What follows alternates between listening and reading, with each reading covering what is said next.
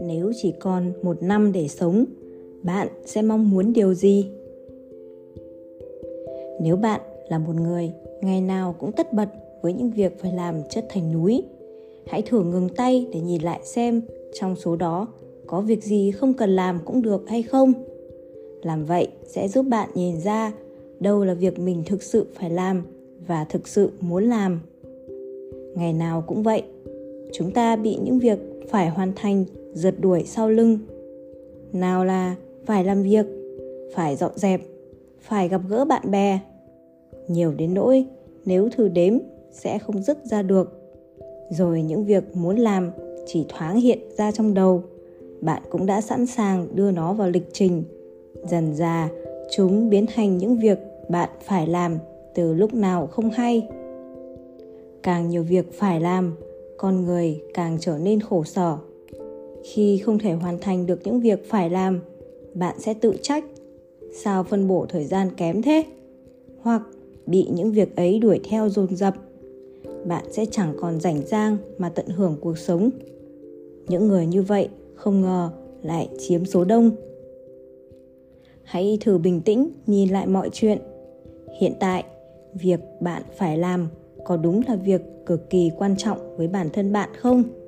Hay trong số những việc bạn nghĩ rằng mình phải làm, chắc chắn không có việc gì có thể mặc kệ chứ? Nếu đã quá mệt mỏi với những việc phải làm, hãy thử bỏ bớt gánh nặng trên vai để giao phó cho ai đó xem. Trước đây, tôi có một nữ bệnh nhân trạc tuổi ngũ tuần. Chị luôn bị ràng buộc bởi những việc phải làm. Khi còn khỏe mạnh chị làm việc tại một công ty và từng được giao phụ trách một số dự án lớn. Đồng thời, chị cũng phải là một thân một mình chăm sóc người mẹ già mắc bệnh đãng trí. Đột nhiên, chị bị chẩn đoán mắc ung thư. Cơ thể cứ thế mà yếu dần đi. Chị đã nói thế này, từ trước tới nay, tôi sống vì mẹ. Bị bệnh thế này, điều tôi đau đớn nhất chính là không thể chăm sóc mẹ được nữa tôi phải chăm sóc mẹ cơ mà. Tôi là một kẻ vô dụng. Thấy chị luôn đau đáu trong lòng những chăn trở ấy, tôi đã hỏi, chị có nghĩ rằng từ giờ, dù xảy ra bất cứ chuyện gì, mẹ chị cũng sẽ bình thản đón nhận không? Trước câu hỏi của tôi, chị đã mất mấy ngày? Cuối cùng cũng tìm ra câu trả lời, đó là giao việc chăm sóc mẹ cho nhân viên chăm sóc người già chị đã chút bỏ được gánh nặng, tự chăm sóc mẹ, đeo đẳng mình bấy lâu. Nhưng có một việc phải làm mà chị không bỏ. Đó là chụp chung với mẹ một tấm hình. Chị đem việc ấy bàn với tôi khi bệnh tình ngày càng xấu đi nhanh chóng. Không biết còn cầm cự được mấy ngày nữa. Tôi đã phải gấp rút chuẩn bị và may mắn thay, buổi chụp ảnh đã diễn ra tốt đẹp. Năm ngày sau chị qua đời. Khuôn mặt rạng rỡ của chị ở trung tâm bức ảnh đẹp và nhẹ nhõm. Phải chăng vì chị đã hoàn thành việc quan trọng phải làm kia? Câu hỏi hôm nay, bạn hãy thử viết ra tất cả những việc bạn phải làm. Trong số đó, đâu là việc bạn muốn thực hiện bằng mọi giá khi chỉ còn lại chút ít thời gian? Đâu là việc bạn không cần làm? Cũng được. Dù có thể không được đền đáp, nhưng việc ta đã cố gắng là thật. Không phải lúc nào nỗ lực cũng được đền đáp. Bạn có bao giờ tuyệt vọng hay tức giận vì công sức bạn bỏ ra không được đền đáp như ý muốn? Hãy nhớ rằng, mặc dù không đạt được kết quả tốt đẹp, nhưng việc bạn đã cố gắng là thật và sự thật đó sẽ còn tồn tại mãi. Công sức bạn bỏ ra cùng với những điều bạn học được trong quá trình đó còn quý giá hơn kết quả kia nhiều. Ta thường hay nghe nói rằng, nỗ lực nhất định sẽ được đền đáp. Quả thực là lời vàng ý ngọc. Không phủ nhận những câu nói như, tài năng thiên bẩm không phải là tất cả. Nỗ lực chính là cách giúp ta nâng cao khả năng biến ước mơ thành hiện thực cũng phần nào tiếp thêm cho ta động lực để tiến về phía trước. Nhưng mặt khác, câu nói này đôi khi lại khiến ta trở nên tuyệt vọng. Khi đã thử đủ mọi cách mà kết quả vẫn không như ý, con người sẽ dễ hụt hẫng hơn cả khi không cố gắng chút nào, thậm chí còn dằn vặt nhiều hơn. Trong số những người tôi gặp, có một nữ bệnh nhân kết hôn đã lâu mà chưa thể có thai cô quyết định tiến hành điều trị vô sinh suốt một thời gian. Sau rất nhiều nỗ lực, cuối cùng họ cũng sinh được hai đứa trẻ. Nhưng khi đứa lớn lên tiểu học, đứa nhỏ học mẫu giáo thì người vợ phát hiện mình mắc ung thư ống mật. Dù các bác sĩ đã tìm đủ mọi cách và bệnh nhân đã kiên cường chống chọi với nỗi đau, bệnh tình vẫn ngày một xấu đi. Tại sao tôi lại là người rơi vào hoàn cảnh này? Vậy mà tôi đã tin rằng bất cứ nỗ lực nào cũng sẽ được đền đáp để mà sống tới ngày hôm nay. Việc chị luôn miệng than vãn khiến chúng tôi chẳng biết làm gì hơn ngoài lắng nghe. Thế rồi, tâm trạng của chị đã bắt đầu thay đổi.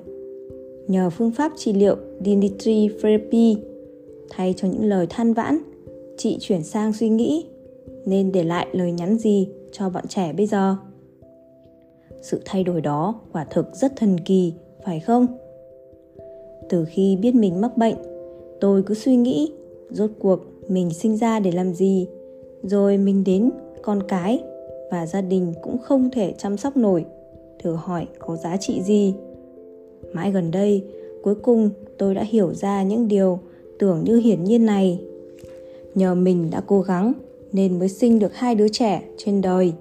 Chị cười đầy hiền hậu tôi đối mặt với những đợt trị liệu khó khăn cũng là do mong muốn được ở bên các con. Dẫu chỉ là chút thời gian ngắn ngủi, cố gắng hết sức để vượt qua bệnh tật chính là minh chứng cho tình yêu tôi dành cho lũ trẻ. Và tôi muốn chúng hiểu điều đó. Chị nói thêm, thế giới vốn cơ bất công, không phải lúc nào giấc mơ cũng thành hiện thực. Hy vọng, nỗ lực nhất định là được đền đáp, chỉ khiến ta đau khổ khi nhận ra niềm mong mỏi ấy với thực tại cách nhau xa đến mức nào.